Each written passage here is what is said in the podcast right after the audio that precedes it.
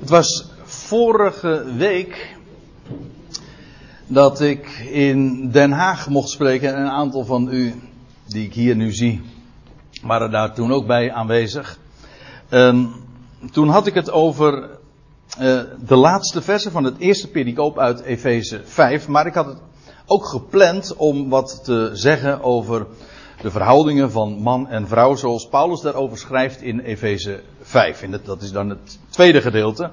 En in mijn Bijbel, in de MBG-vertaling, staat er dan boven het huwelijksleven. Ik wilde daar nog wat over vertellen. Ik kwam daar toen helemaal niet meer aan toe. En eigenlijk ben ik er achteraf ook blij mee. Want dat gedeelte verdient bij nader inzien toch echt een aparte bespreking. Dat, dat uh, is te, te vol en te compact om dat zomaar eventjes in het voorbijgaan nog wat opmerkingen over te maken.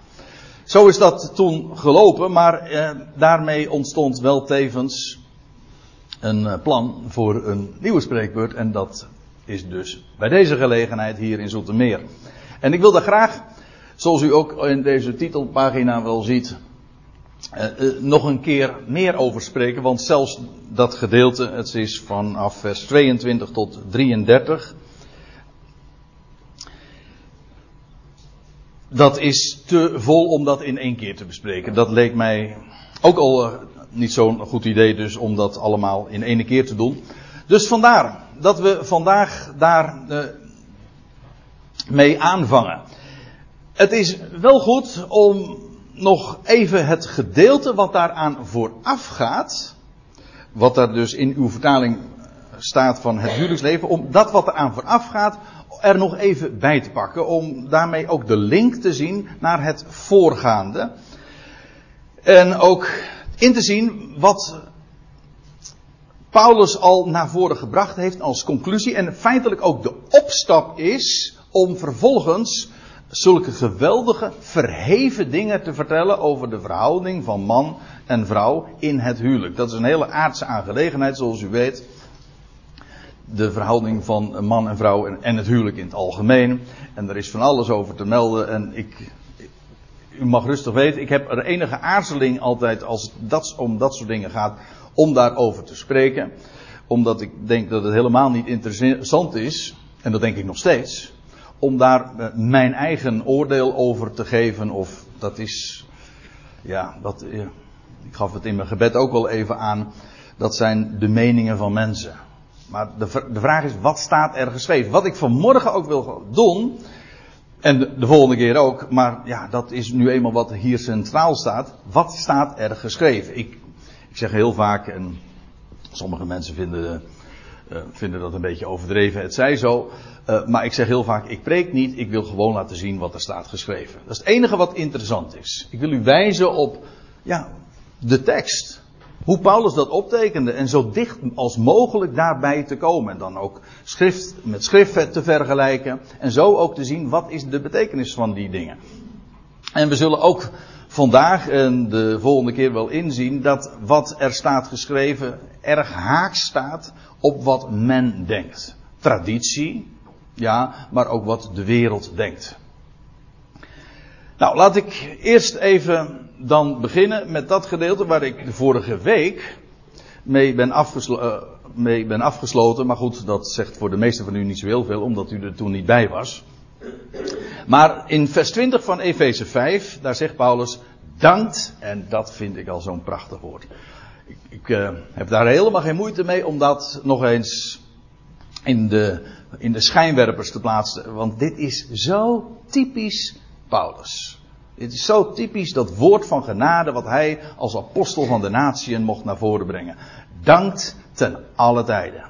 In de naam van onze Heer Jezus Christus, een volle titel, dat wil zeggen, door hem, in zijn naam, danken wij wie? Wel God, die ene God, de Vader, en daar staat er ook bij, voor alles, of eigenlijk over alles.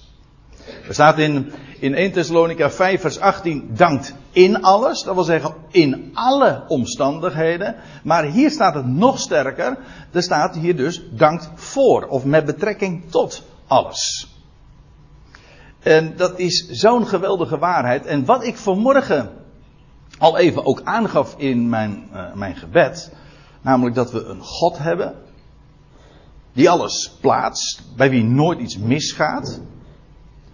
Die met alles een geweldig doel op het oog heeft. Maar dat ook succesvol bereikt. En dat alles wat er gebeurt.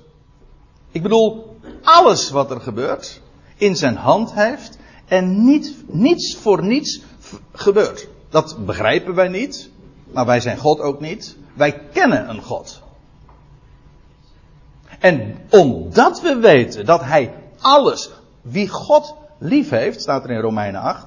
Voor wie God lief heeft, die weet dat Hij alle dingen doet meewerken ten goede. En dat is de basis voor deze oproep. Namelijk, dankt ten alle tijden. En daar staat er nog bij, voor alles. Dat gaat heel ver. Dat betekent dus dat alles waarvan wij zeggen dat het negatief is, Paulus zegt nee, nee, mag dan in onze beleving zo zijn, maar het uiteindelijk zal alles positief zijn. Dat zien wij nu nog niet, maar als je God kent, voor degene die God kent en daarmee ook lief heeft, is dit zelfs vanzelfsprekend. En het ontlokte Job ooit al de uitspraak, zouden wij daarom het goede van God ontvangen en het kwade niet. Dat wil zeggen het negatieve, de pijn, de moeite, de, nou ja, noem maar op. En, eh, ik moet niet al te aandachtig in de zaal gaan kijken, maar ik weet zo een aantal mensen aan te wijzen die allerlei negatieve dingen in hun eigen leven nu ondervinden. En dan kan ik daar God voor danken. Kijk, je dankt God, laat ik even voor de volledigheid dat er even bij zeggen. Je dankt God uiteraard niet voor iets negatiefs. Maar het punt is, je dankt, kunt God wel danken dat hij dat negatieve, wat op aardsniveau zien we zo, een min, dat hij van bovenaf, want dat is echt een verticale richting, daar iets positiefs van maakt. Een plus. Die min wordt een plus. Kijk, dat is God. En je kunt hem danken in alle omstandigheden, voor alles, omdat hij al die minnen tot gaat plussen gaat maken. Logisch is het, en er zijn mensen die het weten, maar bij wie het kwartje nooit echt gevallen is. Dat valt me heel vaak op, die het niet echt beseffen. En die daarmee, als ik het eventjes in economische termen mag zeggen, niet het rendement uit zo'n waarheid halen. Het is één ding om dit dus gewoon eh, als een, als een leer, een theorie. Ja, nee, maar dit is een waarheid die zo diep gaat. En het effect ervan is. Als, als je echt beseft wat dit betekent. Deze, wat hier aan deze waarheid ten grondslag ligt. Als je dat gaat beseffen, dan ga je dus altijd danken. En dus ook, maar dat gaat, dat, dat is broertje en zusje, dat gaat hand in hand met elkaar. Dat als je ten alle tijden en voor alles dankt, dan ben je dus ook ten alle tijden verblijd in Hem. Maar moet ik moeite doen om dat te gaan bewijzen vanuit de brieven dat Paulus dat namelijk net zo goed zegt. En vaak zegt hij dat achter elkaar. Want ik geef hier deze verwijzing naar 1 Thessalonica 5 vers 18. Maar daar ziet u die twee zelfs achter elkaar. Verblijft u ten alle tijden, dankt onder alles. Ja, of dankt onder alles, verblijft u ten alle tijden. Dat weet ik niet. Maar in ieder geval, het een heeft het ander tot gevolg. Als je dankt. In, in, het Grieks is, is, ligt het nog zo voor de hand, want in, in, het, in het woord dankzegging, eucharis, daar zit het woord vreugde al in opgesloten. Daarom, dit is een waarheid, als je de rendement ervan verstaat, dan ga je dus niet meer mopperen.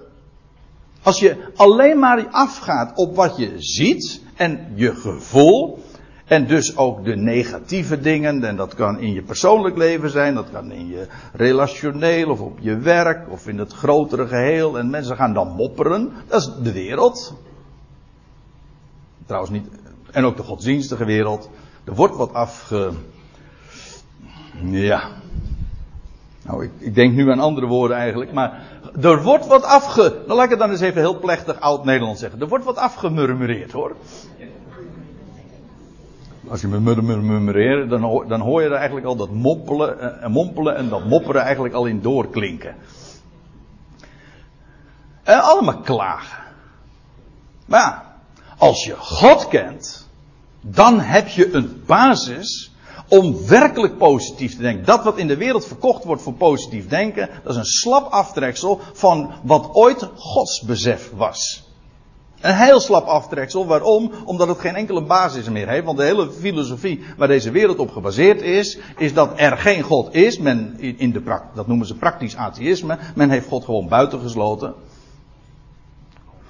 En dus gaat men daar niet van uit. Ja, en dat betekent dus dat er geen enkele basis is om positief te denken. Het is allemaal louter toeval en het eindigt in de dood. Kortom, alles eindigt negatief. En hoezo dan positief denken? Men weet nog wel van ja, een mens wordt daardoor gelukkiger. Ja, maar het heeft geen basis. Als je een schepsel bent en je kent de schepper en je kent en je geeft die God ook werkelijk alle credits die hem toekomen als God. Ja, dan verheerlijk je hem en dus dank je hem. Er staat in Romeinen 1 dat zij, omdat zij God niet als God verheerlijken en danken, is het donker geworden in hun onverstandig hart. Het is onintelligent, sowieso. En het is bovendien, wordt het donker. Als je hem inderdaad verheerlijkt en dus dankt, want hij geeft het. Dan geef je hem de eer, dat is één ding. En tegelijkertijd, je dankt hem voor dat wat hij geeft. Daarom, dit is, dit is zo'n geweldig leven. Dit is een leven dat gevuld is, wat zeg ik, dat overvloeit van, en u weet waar het door het overvloeit. Als het er hier vol is, waar vloeit het dan over? Dan loopt de mond ervan over. Woorden van dankzegging. Denk nou eens een keertje gewoon in, aan al die dingen in uw leven waarvan u zegt van nou, dit, hier zit ik mee, dit is negatief. Ja, en nou plaats het nou eens een keer even in het perspectief zoals God dat ziet. En hier de apostel der heidenen in de gevangenis liet optekenen. Dat hij zegt dankt ten alle tijden. Voor alles. God, die de vader is. Die het voortbrengt. Die een vader is voor zijn schepping. En schepselen. En voor al die minnen, is plussen. Ga je hem ervoor danken. Wat een leven. Wat een, kijk, dat vind ik zo schitterend. En, en daarom, ik wilde die woorden, hoewel ze niet direct te maken hebben met wat we nu vervolgens gaan zien. Maar ik wilde heel graag dit als opstap nemen. Dit was dus de toonhoogte, ik zeg het expres even ook zo, omdat Paulus het juist in het voorgaande vers nog had over, over het zingen in psalmen, lofzangen, geestelijke liederen. Er komt de muziek in je leven. Nou, dit is, hoezo muziek? Nou, dit is de toonhoogte. En dan zegt hij, wees elkaar, of wordt elkaar onderdanig in de vrezen van Christus. Elkaar onderdanig. Eigenlijk is dit ook de, de start van een nieuwe gedeelte. Dat blijkt ook als je in de meeste bijbels uh, vangt er hierna een ander uh, passage, een, ja, een nieuwe pericoop aan. Je zou, je zou ook kunnen verdedigen dat dit eigenlijk het eerste gedeelte moet zijn. Hier moet die nieuwe pericoop mee starten, want hij zegt: Wees elkaar onderdanig in de vrezen van Christus. Dat betekent niet zomaar willekeurig de een aan de ander en de ander aan de een. Nee, er zijn allerlei verhoudingen waar sprake is van onderschikking. Want dat is eigenlijk het woord. Als je het in het Grieks bekijkt, dan heeft dat, dat woord onderschikken of onderdanigheid te maken met onderplaatsen. De een staat hier, de ander staat daar. Dat heeft niet te maken met, met dat de een meer is uh, zozeer, maar er zijn verschillende rollen toebedeeld. Nou, in het navolgende, daar gaan we het nu dus vandaag over hebben, over vrouwen ten opzichte van de mannen. In het volgende hoofdstuk, direct daarop aansluitend, gaat het over kinderen en ouders. En dan nog even later over slaven ten opzichte van hun heren. Is een slaaf minder dan een heer? Nee, maar er is wel sprake van een gezagsverhouding. En er is ook sprake van, uh, nou ja, zoals hier ook staat, dat woord onderschikken. oude kinderen worden geacht zich te onderschikken aan hun ouders. Dat vloeit voort uit hun positie als kind. En, en er komt een tijd dat ze zelf wellicht ook ouder worden en dan is de rol dus omgedraaid. Ieder, trouwens, eh, iedereen heeft feitelijk die verhouding. Hm? Je bent een kind, of je bent een ouder, maar je bent ook een kind, toch? Van je ouders weer. En dan, is, en dan blijft ook gelden, eert uw vader en uw moeder ook. Dus altijd weer die verhouding. Dus dit is inderdaad de, de directe aanleiding om over die onderschikking, die waarheid van onderschikking, meer te zeggen. Er staat in de Statenvertaling, meen ik, hier in de vrezen van God. Eigenlijk, dat is ook wat daar aan ten grondslag ligt. Feitelijk, wij onderschikken ons ook aan God. Dus de schepper, hij is de schepper, wij zijn schepselen. Hij is degene die alles plaatst en wij worden geplaatst. Wij geven hem de eer. In die verhouding. En dat is normaal.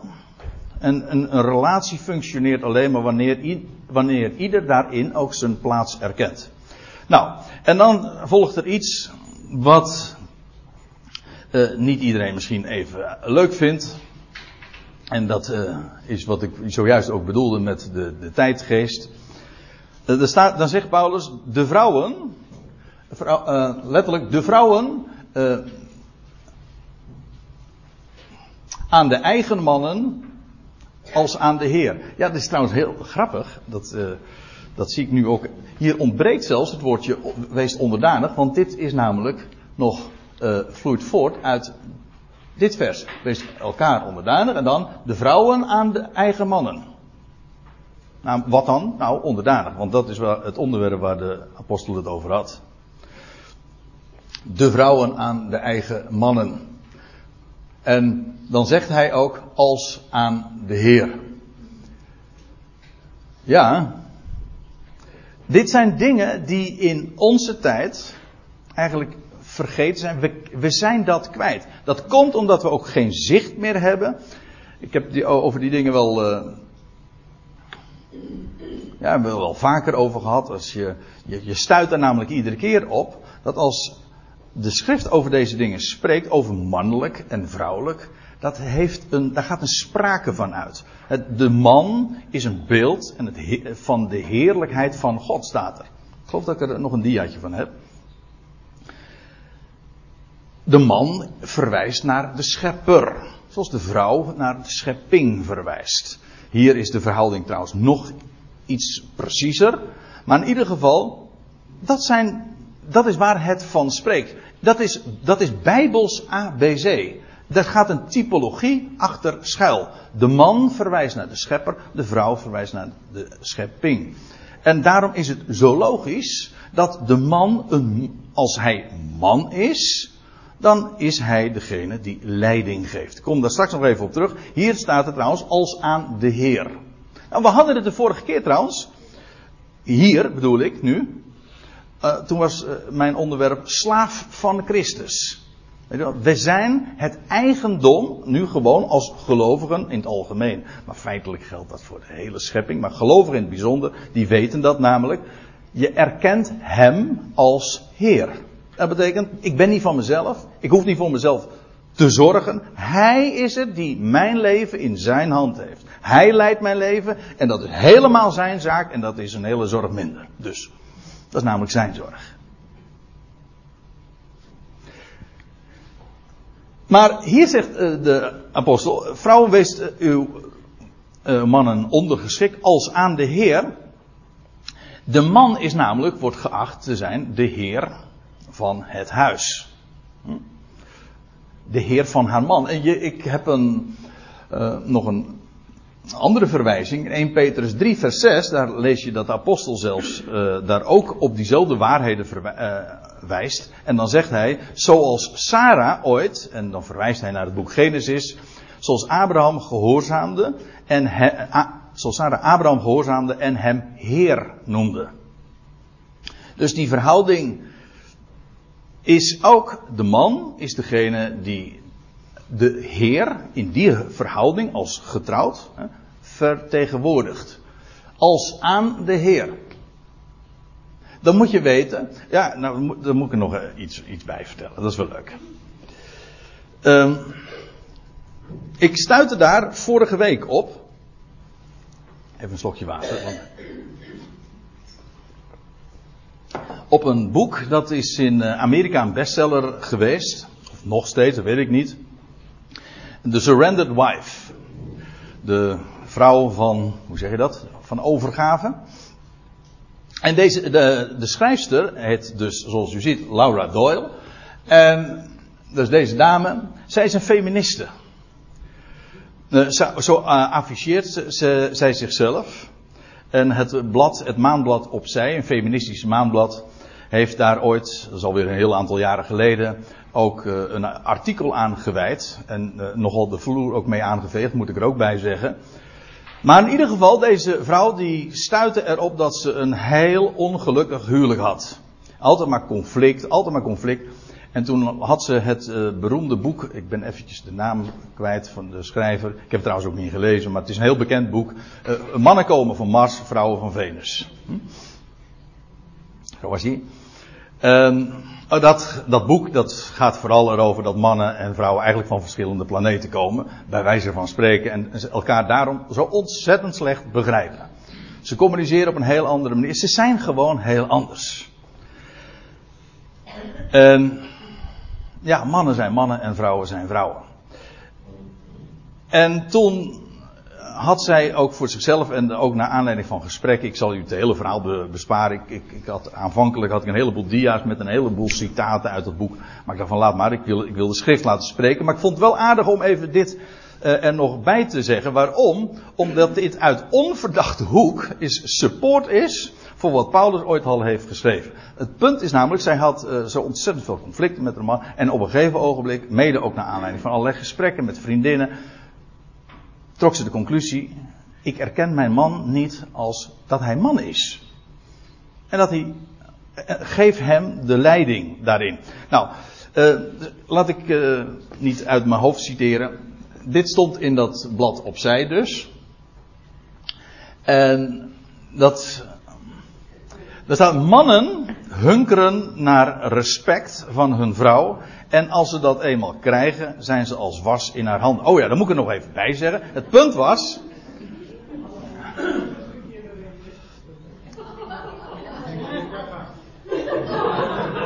Ik. Ja, Kees. Blijf nog even zitten.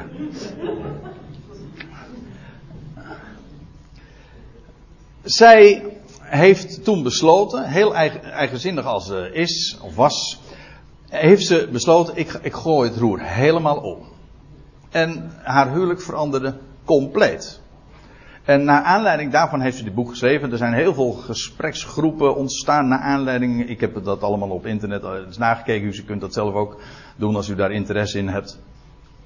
Maar het is een uh, enorme. Het heeft heel veel tot gevolg gehad. Ze heeft heel veel navolging en ook heel veel strijd, uh, strijd opgeleverd. Dat wil zeggen de punten die zij naar voren bracht. Want wat zij eigenlijk naar voren brengt is, de man moet weer een kerel zijn. Gewoon een vent en de leiding nemen. Hm? In feite, we weten in allerlei contexten, ga jij op danslessen, waar ik nooit op gezeten heb trouwens, uh, dan weet je gewoon dat een man leiding hoort te geven. Dat is ABC. Wij zijn dat allemaal kwijtgeraakt. Want wij zitten natuurlijk zo dom arrogant te doen altijd over andere culturen. Die dat nog wel weten. Maar wij zijn compleet van onze oorsprong en van de, het natuurlijke ABC verwijderd geraakt. En dan denken we nog dat we verlicht zijn ook. Terwijl we alleen maar met de brokken zitten. Want wij weten totaal niet meer wat mannen zijn. En dus ook niet meer wat vrouwen zijn. En uh, we, we hebben een androgyn denkbeeld. Dat wil zeggen, de mannen zijn een beetje vrouwen, de vrouwen zijn een beetje man. Dat noemen ze dan uh, unis, ja, in de kleding heet het unisex. En de mannen verwijven dus en de, wij, uh, de vrouwen.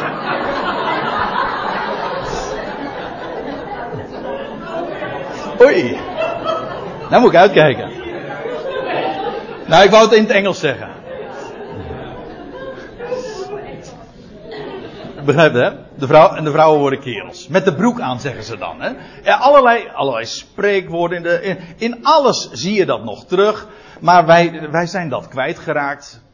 En, uh, en we denken dus dat dat verlicht is de grootste onzin. Maar in ieder geval, zij schrijft dus, uh, juist als je als vrouw de man erkent als hoofd, juist dan wordt het goed. Nou, en zij zegt respect uit je, en zij gaat daar trouwens ook heel ver in, door al zijn keuze, de grote en de kleine, te accepteren, ook al ben je het er niet mee eens. Schrijft Laura Doyle in haar handboek The Surrendered Wife. En ze geeft dan als voorbeeld, las ik ook in ditzelfde artikel, van dat als je man dan uh, achter het stuur zit, dat hoort hè, dat is trouwens ook al heel erg leuk, want wie rijdt er, wie zit er achter het stuur in de auto? Denk er, ja, dat hoort dat natuurlijk. Maar goed, um, meestal, ik bedoel, dit, ik, dat gaat mij, dit is niet een wet, het gaat mij eventjes over uh, bepaalde, nou ja, ja, ik, begrijpt u, begrijp, je nou hoe gevoelig dit is om hierover te spreken? Want ik, en dan moet u ook nog eens een keer weten, mijn vrouw zit hierbij. Mijn schoonmoeder. Nou. Mijn kinderen, die weten hoe ik in huis ben. En die weten wat er allemaal op aan, aan te merken is. Dus dit is. Uh, ja, toch heb ik het uh, goed geacht om hierover te spreken. Niet om, uh, al helemaal niet om mezelf te etaleren, maar gewoon om. Dit zijn onderwerpen die de schrift te sprake brengt. Dus waarom zouden we dat niet gewoon vertellen? En ik vind het interessant om dit ook eens even te linken aan dat wat men hierover debiteert. En nou uit, uit, uit onverdacht hoek, notabene van een feministe, die heeft ingezien, feminisme werkt niet in een relatie. Dat is de conclusie die zij trekt. Gewoon in een relatie van man en vrouw. En het werkt wel op het moment dat de vrouw gewoon de man dat is de helft van het verhaal. Ik kom er straks op terug, uiteraard. Maar dat de vrouw in ieder geval ah, de man ook als man erkent. Als kerel. En ik heb er nog een diaatje bij. Mannen hebben namelijk volgens Doyle het natuurlijk instinct om voor hun vrouwen te zorgen. Haar te beschermen en te adoreren. Zo zijn ze gemaakt. Daar zijn ze ook voor gemaakt. En, maar er staat er ook bij dat de andere kant van de medaille is dat, zij daar ook de, dat hij daar ook naartoe de kans krijgt. Volgens Doyle hebben feministen ermee geworsteld te erkennen dat vrouwen nog altijd beschermd, verwend, bewonderd en gekoesterd willen worden. Ja. Ja, dit stond dus in opzij. En deze dingen, en ik, het is een heel lang artikel, ik had hele interessante citaten hieruit nog meer kunnen nemen, maar ik wil weer terug naar Paulus. Ik, dit is precies waar Paulus het over heeft. Dat de man een man geacht wordt te zijn. En dat betekent dat hij het hoofd is. Want de man is het hoofd van zijn vrouw. Let op, is. Niet hij moet zijn, dat staat er niet. Dit is zijn identiteit. Dit is wat hem als man karakteriseert. Dat is wat mannelijk betekent. Nogmaals, dat zijn wij kwijtgeraakt. En daarom eh, doe ik uh, vanmorgen mijn best om deze waarheid weer voor het voetlicht te brengen. Zo is het. Dit is onze identiteit. Als je man bent, weet dan, je bent hoofd. En het kan zijn dat je daarvoor wegvlucht dan ben je een afwezig hoofd. Ja, maar je bent hoofd. Niet het, je moet het zijn. En je kan, eh, je kan het wegredeneren. Theologisch. Ik, zal, ik, echt waar, ik heb het ook. Uh, ik heb het ook, voordat ik dan zoiets uh, presenteer, dan kijk ik ook nog wel eens een keertje links en rechts zo wat hier over, over dit Bijbelgedeelte of over deze waarheden in het algemeen is gezegd. En het wordt altijd maar weer weggeredeneerd. Omdat in wezen men, ja, en ik, op zich begrijp ik het wel. We zijn namelijk allemaal in zekere zin kinderen van onze tijd. En of je nou in, in Marokko geboren bent, of je bent in Nederland geboren, je bent allemaal heel sterk beïnvloed door de vanzelfsprekendheden om je heen. Kijk, wat ik nu vertel, dat zal in hele grote delen van de wereld zijn. Ja, hè, de. Hier ligt het veel uh, gevoeliger. Maar probeer daar nou eens een keertje ook uh, van, in ieder geval, wees je ervan bewust dat je, dat je zozeer ook beïnvloed bent door de, door de denkwijze, die dan ook vaak weer voortkomen, feitelijk, uit ja, weer andere aannames. Een hele een, filosofie is uh, vaak een eenheid van gedachten, die allemaal voortkomen uit een bepaalde aanname. Bijvoorbeeld, als God er niet is, dan moet het alles dus vanzelf ontstaan zijn, maar dat betekent ook dat mannelijk en vrouwelijk geen enkele betekenis hebben. En de aardigheid is dat, dat dan een feministe uh, op, op een gegeven ogenblik op de gedachte komt van ja, maar dit is de natuur niet. Zo werkt het niet. Het mannetje, kijk het trouwens maar in de natuur, hoort een mannetje te zijn en daarin een leiding te geven. Maar dat is wat uh, de, de essentie is. De man is het hoofd van zijn vrouw. Dat betekent trouwens ook dat de man dus verantwoordelijk is voor zijn vrouw. Dus als, en als hij de heer is van het huis, dat betekent dus dat als het in het huis of in de relatie niet goed gaat, dan is hij erop wordt hij erop aangesproken. Niet omdat hij er per definitie schuldig over is. Stel je voor, uh, je bent kapitein op een schip. Uh, een paar honderd man zit daar op dat schip. En er gaat iets fout. En een matroos heeft iets fouts gedaan. Je wordt die matroos erop aangesproken, et cetera. Maar wie is verantwoordelijk? Die matroos? Nee, natuurlijk niet. Die, die kapitein. Er is één, kapitein, op een schip, uh, schip. De Bijbel kent geen meer, meer. Kijk het maar eens naar in uw Bijbel. De Bijbel kent geen meervoudig hoofdschap. Wij, democratisch als wij zijn, wij denken in meervoudig hoofdschap, hoofdschap. Maar laat ik u dit zeggen, dat is een draak. En bedoel ik zoals ik het nu zeg. Een organisme met meer hoofden, dat is toch een draak? Ja. Nee, een lichaam heeft één hoofd. En die wordt geacht leiding te geven. En als het niet goed gaat, is dat hoofd ervoor aansprakelijk. En daar ben ik, God zij dank, heel dankbaar voor. Ja. Waarom?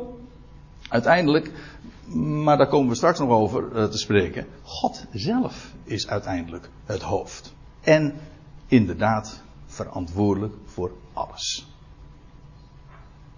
Maar even terug nog uh, bij, dit, bij dit punt. Als het niet goed gaat in het huis. En in de verhouding man-vrouw. En de vrouw kan, weet ik veel wat gedaan hebben. De man is aanspreekbaar. En daarom heb ik dit uh, diaatje. Ik, u weet misschien nu waar ik op doel. U weet, toen de mens, het eerste mensenpaar gegeten had van de verboden vrucht. Wie was de eerste die dat deed? Dat was Eva. En toen verscholen ze zich. Adam had het, uh, had ook van de vrucht gegeten. Daar zit meer achter dan dat ik nu even ga zeggen. Maar het gaat er even om. Ze werden geroepen. Eerst al, dat was Gods zoekende liefde. Maar wie werd aangesproken? Adam. Niet Eva. En het is dan ook in, zoals in Adam alle sterven. Adam wordt verantwoordelijk geacht. Niet de vrouw. En door één mens is de zonde in de wereld gekomen. Dat is, en dan wordt er ook bijgezet, dat is Adam. Die is erop aanspreekbaar. Kijk, wij denken bij mannelijk, en dat zijn dan weer, dat is de andere kant van het verhaal. Uh, je hebt mensen die wel inderdaad dat benadrukken over dat mannelijke, maar die denken alleen maar in termen van macho. Weet je, dat is dan mannelijk. Hè? Een spierenbundel, weet je wel, nou ik zal het niet voordoen. Maar dan moet je verschrikkelijk mijn best doen.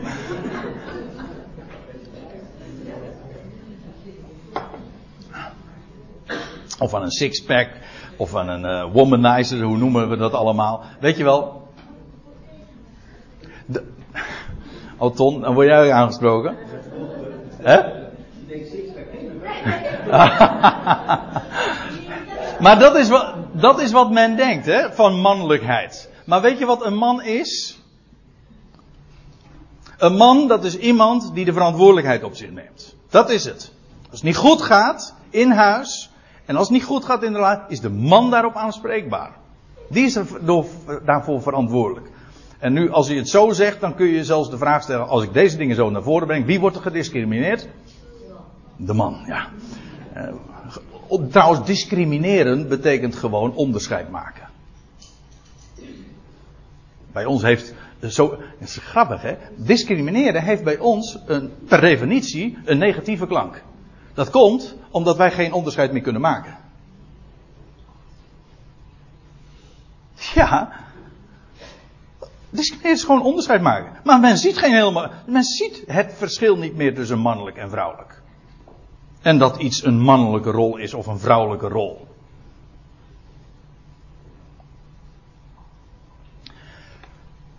Afijn, Adam, het hoofd. Paulus zegt in 1 Korinthe 11, hij benadrukt dat heel sterk. Over, nou, de, context, daar ga ik nu even aan voorbij. Dat is ook heel boeiend trouwens. Maar even dat derde vers van 1 Korinthe 11, want het is namelijk de, het plateau waarop hij zijn, zijn betoog vervolgens bouwt. Ik wil echter dat jullie dit weten. Het hoofd van iedere man is Christus. Het hoofd van de vrouw is de man. Hoofd echter van vrouw de man. En het hoofd van Christus is God. Zodat je dus uh, dit plaatje kan krijgen als je het uh, grafisch voorstelt. Dan krijg je dus God, hoofd. Verantwoordelijk voor alles. Dank hem daarvoor dat hij dat is. Dat betekent dus dat als er iets misgaat, of wat wij denken dat er misgaat, hij is verantwoordelijk. Hij is verantwoordelijk. Vervolgens Christus. God is het hoofd van Christus. Christus komt uit hem voort. Is beeld Gods. De mens werd geschapen naar het beeld van God. Maar dat beeld van God is de laatste Adam. Adam werd dus geschapen naar het beeld van hem die na hem zou komen. Dat is bijzonder. Maar het is dus de verhouding God, Christus, man, vrouw. Dit is feitelijk ook, ja, dit is rangorde, maar het is ook volgorde. Eerst was hij, toen hij, toen hij en toen zij. Immers, de vrouw is uit de man. Ja, dit is dat diaatje waar ik al van vermoedde dat hij zou komen. Ik heb hem er zelf tussen geplaatst, maar goed, het zijn er zoveel. De man, hij is, dat staat in 1 Korinthe 11, als u even doorleest, vers 7, 8, ik weet niet precies. Maar in ieder geval in die passage wordt er gezegd, hij is beeld en heerlijkheid van God. Dat wil zeggen, hij representeert dat beeld en heerlijkheid van God. En daarmee dus Christus. Het is allemaal typologie. Dat wil zeggen, het een staat voor het ander. Daar staat het mannelijke voor. God is mannelijk. Waarom, daarom is hij ook vader. En we spreken hem aan als hij. Niet zij, ja, de feministische theologie wel. Want die, die wil dat helemaal niet meer. Maar hij is verantwoordelijk. En de man staat voor inderdaad de schepper. Zoals het vrouwelijke voor de schepping staat en die ook zwanger is in blijde verwachting en wacht op de verlossing. Ze is ook zwanger gemaakt door de opstanding van Christus. Nou ja, ook de seksualiteit heeft zo'n geweldige uh, betekenis en zo'n geweldige sprake gaat er typologisch van uit. Mensen zijn dat compleet kwijt. Dacht u nou werkelijk dat het hele verhaal van hoe nieuw leven ontstaat, door de eenwording van man en vrouw, of van het mannelijke en het vrouwelijke, dat dat zomaar is. Nee, natuurlijk, dit goddelijk design. De man heeft gemeenschap met de vrouw, de schepper met de schepping. En de opstanding, door opstanding brengt hij nieuw leven voort. Daar is ook een Latijns woord voor en dat heet dan erectie. Ja, dat betekent opstaan. En door opstanding verwekt hij nieuw leven in de schepping en daardoor is deze schepping in blijde verwachting. Dat zijn hele bijbelse denkbeelden. En we verwachten inderdaad de openbaring. Hm? Van de zonen gods. Nou ja, eh, daar zit nog veel meer aan vast. Maar ik wil u maar laten zien. Het mannelijke en het vrouwelijke en de hele wijze waarop het nieuw leven tot stand komt. Dat, dat is daar gaat een sprake van uit. Het spreekt van zijn plan. Hoe God door gemeenschap, door liefde. Hij heeft deze schepping lief en hij verwekt nieuw leven. Mannelijk, vrouwelijk. Als je het niet begrijpt van waar het mannelijke en het vrouwelijke voor staat, ja, dan ontgaat je dat. Weet je waarom? Omdat je niet discrimineert. Je onderscheidt de dingen niet. En, en wie wel discrimineert, die, dan van zeggen we, die discrimineert. Heb je hem? Ja. En daar zit dus meteen al een waardeoordeel weer aan vast. Maar men weet niet waar men het over heeft hoor, als u mij vraagt. Goed, de, dit is dus wat. Eh, dit is trouwens naar aanleiding van 1 Korinthe 11. Ik heb ooit in, in uh, Bodegraven, dat is alweer al een heel tijdje geleden, hebben we daar uh, 1 Korinthe 11 besproken. En ik heb deze diaatjes daar ook nog even uitgenomen. De vrouw daarentegen, staat in 1 Korinthe 11, is de heerlijkheid van de man. De vrouw is ook uit de man. De vrouw is geschapen om de man. En ook hier zie je trouwens weer dat dit ook van de schepping en de schepper gezegd kan worden. De, de schepping is de heerlijkheid van de schepper. En als wij de heerlijkheid in de schepping zien, of dat nou de, de zon en de maan is, of we zien nieuw leven tot stand komen. Het is nou ja, eh, bijna voorjaar aan het worden. Trouwens, als je goed kijkt, dan zie je het al. Ja, meteorologisch is het voorjaar al begonnen. De krokusjes, en je ziet het allemaal al. Nieuw leven. Dat spreekt van de schepper. Het is de heerlijk, de schepping is de heerlijkheid van de schepper. En de schepping komt ook voort uit de schepper. Zoals de vrouw ook uit de man voortkomt. En de schepping is er ook om de schepper. Dat is de verhouding. Discrimineer die dingen nou gewoon. Maak dat onderscheid. Je, zo, zo vind je ook je bestemming. Dat is, zo, zo ben je gemaakt als man, als vrouw. Goed. Eén ding moet duidelijk zijn. De man is het hoofd van de vrouw. En dat is je identiteit. En het gaat niet in de eerste plaats om wat je nou moet doen. Het gaat er om de eerste plaats om dat je weet wie je bent. Als vrouw, als man. Wat, en op het moment dat je weet wie je bent, weet je ook wat je te doen staat. In wezen. Want staat er, man is het hoofd van zijn vrouw. Paulus hoefde dat trouwens niet uit te leggen, want nou ja, dat was uh, ook in die dagen vanzelfsprekend. Uh, evenals Christus het hoofd is van de Ecclesia, van de uitgeroepen vergadering. Dat wil zeggen, God is vandaag in het verborgene bezig een groep, een vergadering uit te roepen. Dat wil zeggen, hij roept uit, het woord klinkt. En mensen worden gelovig, worden overtuigd in het hart. Dat is allemaal zijn werk. En die mensen brengt hij bij elkaar. Vandaar ecclesia, vergadering. Een vergadering van uitgeroepenen. Een wereldwijd werk. God is met dat werk bezig. Wel, wie is de het hoofd van die vergadering? Dat is geen mens. Dat is er één. Dat is Christus. Christus is verantwoordelijk voor deze uitgeroepen vergadering, voor die Ecclesia. Hij is het hoofd. Trouwens, ik ben nu in Efeze 5. In wezen gaat Efeze 1 en 2 ook, maar vooral Efeze 1 al over die waarheid. De waarheid, namelijk dat Christus hoofd is boven alles wat is, maar gegeven aan de Ecclesia, die zijn lichaam is. Ik citeer nou vrijwel letterlijk de laatste verse van Efeze 1. Hij is het, staat er dan. Dat is een grote nadruk heeft het, in het Grieks ook. Hij. Hij is het die zijn lichaam in stand houdt. Eigenlijk staat er, hij is de redder of de behouder van het lichaam. Hij zorgt ervoor dat het lichaam niet verloren gaat. Dat zijn bestemming vindt. Hij redt dat lichaam. Dan zie je ook meteen wat een hoofd is. Dat is niet de baas. Een hoofd, trouwens, uh, vergat ik nog te zeggen.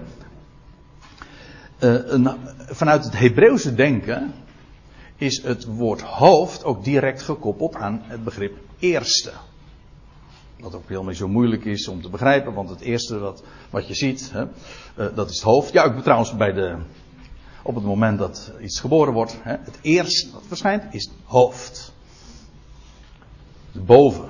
Maar ook, uh, in de Hebreeuws is het woordje eerste, is rishon. Maar dat niet. Theo, ja, ik vraag, als ik over het Hebreeuws heb, dan kijk ik altijd eerst eventjes naar Theo. Uh, en het woord voor hoofd is rosh. Eer, vandaag is het zondag, dat is Yom Rishon. De, eigenlijk de eerste dag, eigenlijk de hoofddag. Maar de, de hoofd en eerste, dat zijn feitelijk synonieme begrippen. Hij is het die zijn lichaam in stand houdt. Dat doet hij en dat, de Bijbel koppelt dat hoofdschap af, juist aan het feit dat hij in stand houdt. Dat is eigenlijk te zwak uitgedrukt. Hij redt het, hij behoudt het. Hij zorgt ervoor dat het niet verloren gaat. Hier gaat het dan specifiek over zijn lichaam, maar u weet, maar dat wordt dan van God gezegd, die is de behouder van het al. Waarom? Oh, hij is het hoofd. Je ziet, in feite is daar een, een, het hele evangelie, wat evangelie tot evangelie maakt, is daarin juist uh, vervat. De mensheid is verloren vanwege Adam. Hij was verantwoordelijk daarvoor, ja? In hem. En Adam staat voor de hele mensheid. Maar toen kwam de laatste Adam. En die staat garant ook voor de hele mensheid. En in hem is de redding van het al inderdaad, van de mensheid in dit geval, ook gegarandeerd. Hij is het die ook het lichaam vandaag in stand houdt. Dat wil zeggen die uitgeroepen vergadering, die ecclesia. Wel nu, eigenlijk staat er maar, en Paulus komt hiermee terug op wat hij al in, wat hij in vers 23 zei. Mm, nee, ik moet dus nou zeggen vers 22, moet ik even veranderen. Dus nou, het vorige vers dat was een, een, even een uitweiding nog. En nu komt hij weer terug op wat hij in vers 22 had gezegd. Ja, wel, maar gelijk de Ecclesia onderdanig is of uh, wordt onderschikt aan Christus, zo ook de vrouw aan haar man, of de vrouwen aan de mannen. Dat wil zeggen, de vrouwen aan hun mannen. De, de, mannen, hoezo? Nou, aan hun mannen in alles, staat er. Dus hoeft ze dus zich dus niet af te vragen ja, in wat wel en wat niet. Gewoon, hij is hoofd.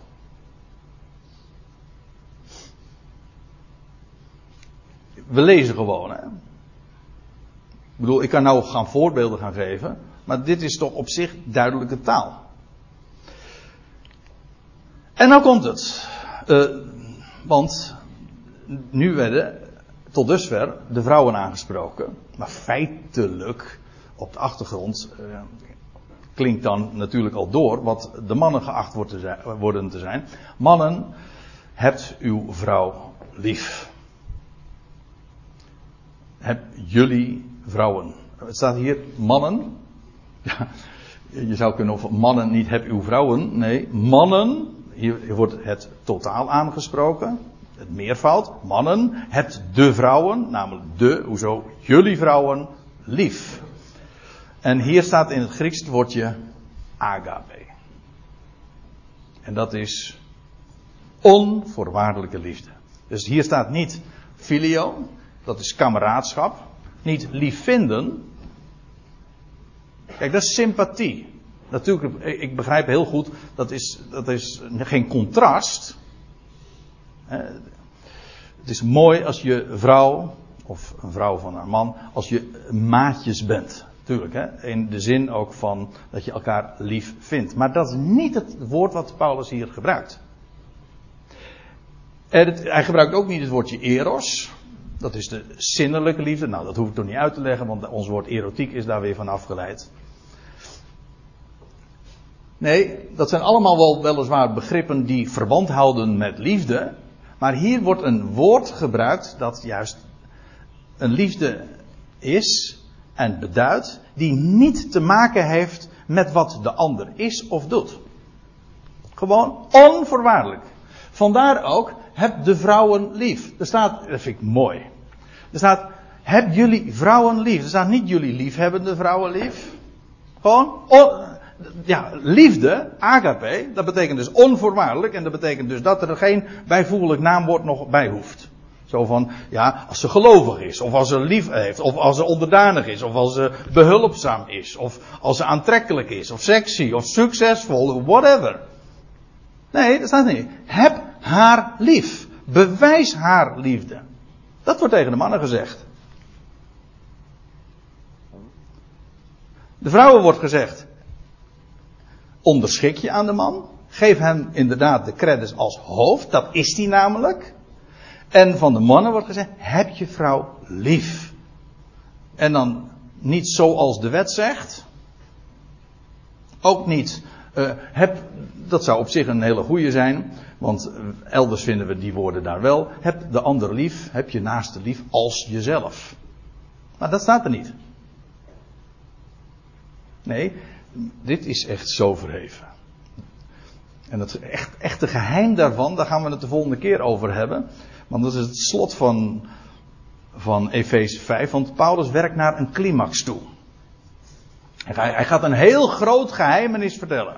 Daar kom ik nu dus niet meer aan toe. Maar hij werkt, hij werkt in zijn betoog er wel al naartoe. Hij zegt: Mannen, heb de vrouwen van jullie lief. Onvoorwaardelijk. Bewijs hen die liefde. Hoe dan? Wel, zoals ook de Christus heeft, de Ecclesia heeft lief gehad, maar hier staat in het Grieks een aoristus en dat betekent, het is een feit, en wel een feit, een foto wordt er genomen, onbepaalde tijd. Het is niet zo van, heeft lief gehad, zo, ja, je weet het, hè, als het eenmaal, hoe was het ook alweer, als het gehad is, dan is hebben voorbij. Nou, ik weet niet meer precies hoe dat, uh, die uitdrukking luidt. Maar in elk geval, het is dus niet zo van, uh, ja, dat hij heeft lief gehad, nu, nu dus niet meer. Nee, hij, hij heeft lief. Dat is een feit. Ongeacht ook wanneer. Hier wordt een feit gesteld zoals Christus de Ecclesia lief heeft. En zich voor haar, het wordt nog nader uitgewerkt. Want die liefde is niet abstract. Liefde bewijs je. Liefde, kijk, lief vinden, dat is een, een gevoel. Dat je soms zomaar kan overkomen. Hè? Nou, dat je ineens helemaal, dat je uh, hier allemaal uh, vlindertjes voelt of zo. Maar dat is, dat gevoel.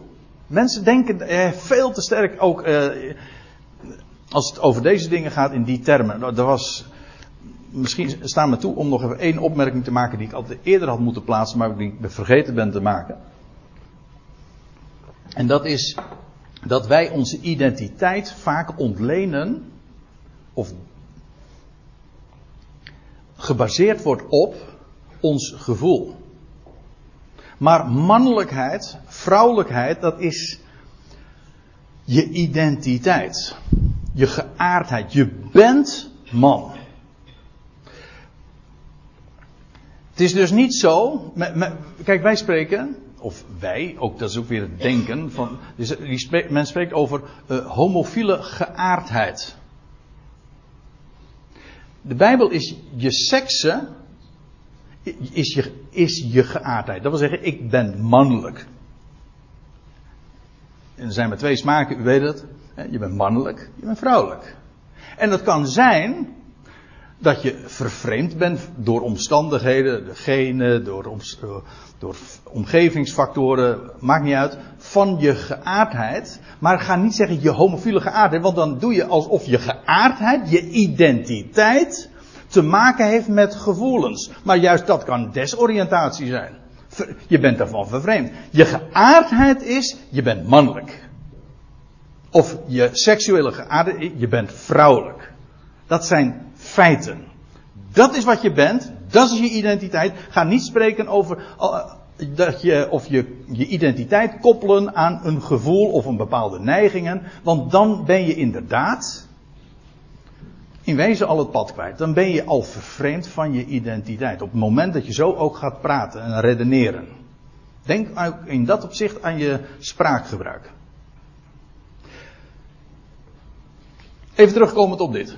Christus heeft de Ecclesia lief. Dat is een feit. En hij heeft zich voor haar overgegeven. Hier wordt inderdaad een perfectum gebruikt. Heeft overgeleverd. En ook onbepaalde tijd. Maar uh, terugkomend. Want feitelijk is het zo dat als Paulus dat hier zegt. Hij had hier al over gesproken in het begin van dit hoofdstuk. In Efeze 5 vers 2 daar staat.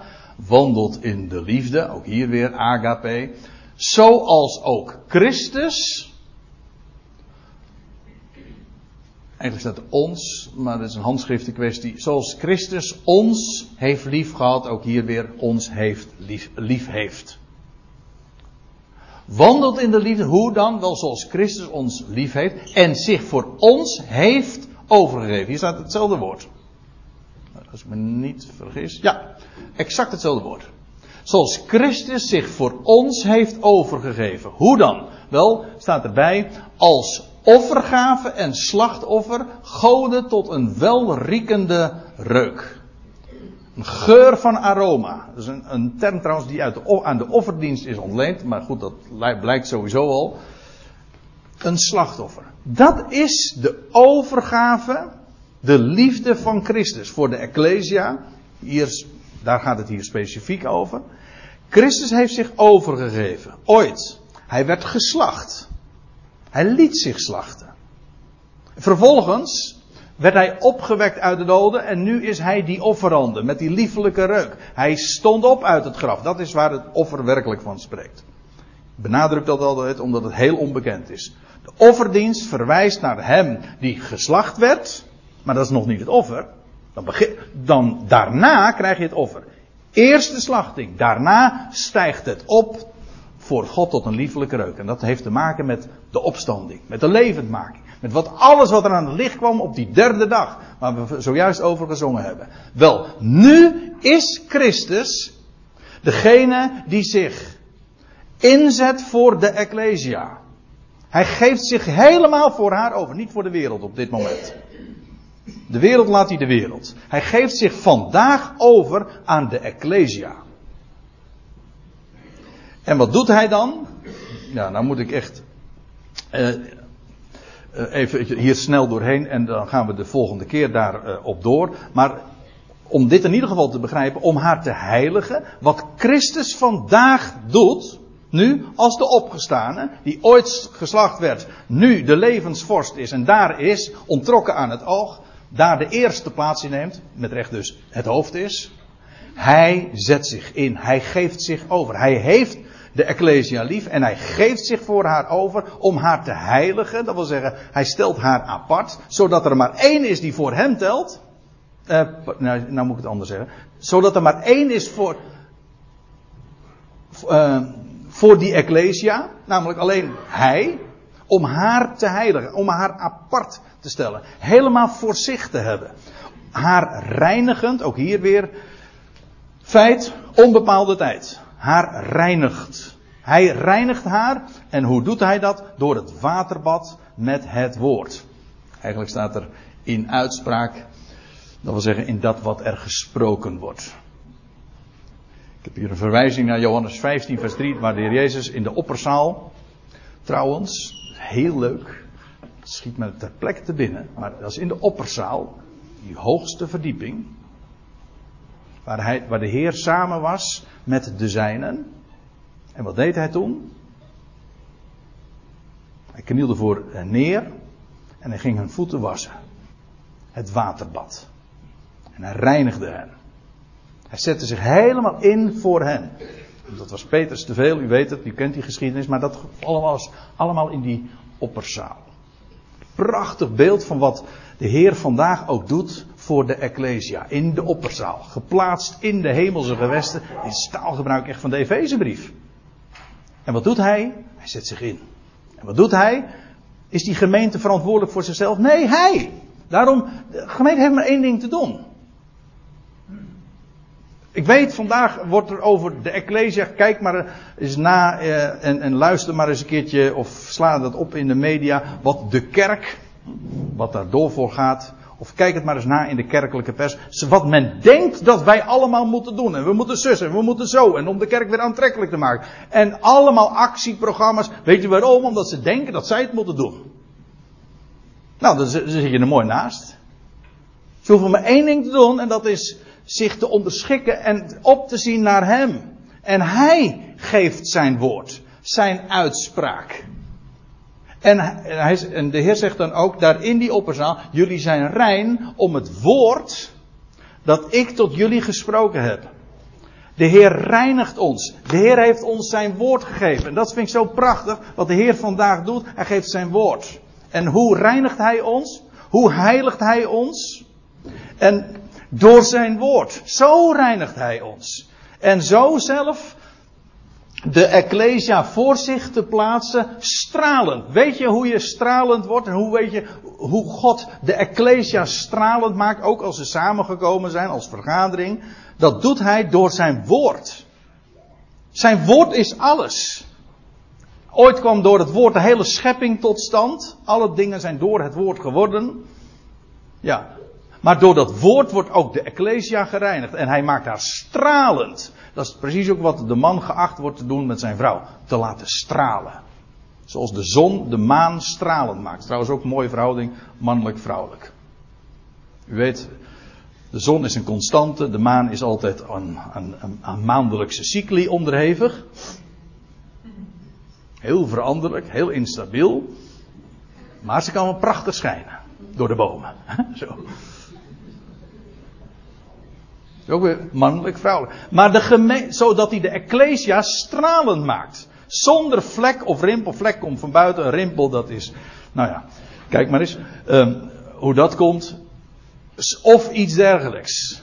Zodat ze heilig is en onbesmet. Wie doet dit allemaal? Wie is hier de handelende persoon? Wie is hiervoor verantwoordelijk? Wie is verantwoordelijk voor de Ecclesia? Dat zijn, niet, dat zijn geen managers, dat zijn geen houten methoden. Dat is ook geen organisatie. Of niet alle, allerlei trucs en technieken. Dat is hij. En hij doet dat door zijn woord. En zo maakt hij de Ecclesia, maar ook de gelovigen individueel, stralend en heilig. Allemaal zijn werk. En wat doe je dan? Nou, je kijkt omhoog. Dan kijk je precies de goede richting en weet je wat er gebeurt. Dan word je verschrikkelijk dankbaar van en blij. En dan heeft de man, mag zich daaraan spiegelen. Mag zich daar, het is een voorrecht. Zoals de vrouw zich daar ook aan mag spiegelen. Het is een voorrecht. Het is genade. En daar danken we God voor. En ik stel voor dat we de volgende keer dan inderdaad verder gaan met de navolgende versen tot aan het slot van Efeze 5. Want ik zei al, de climax van dit gedeelte moet nog komen. En daar gaan we het de volgende keer over twee weken, zo de Heer wil en wij leven op verder. Ik stel voor dat we een lied gaan zingen.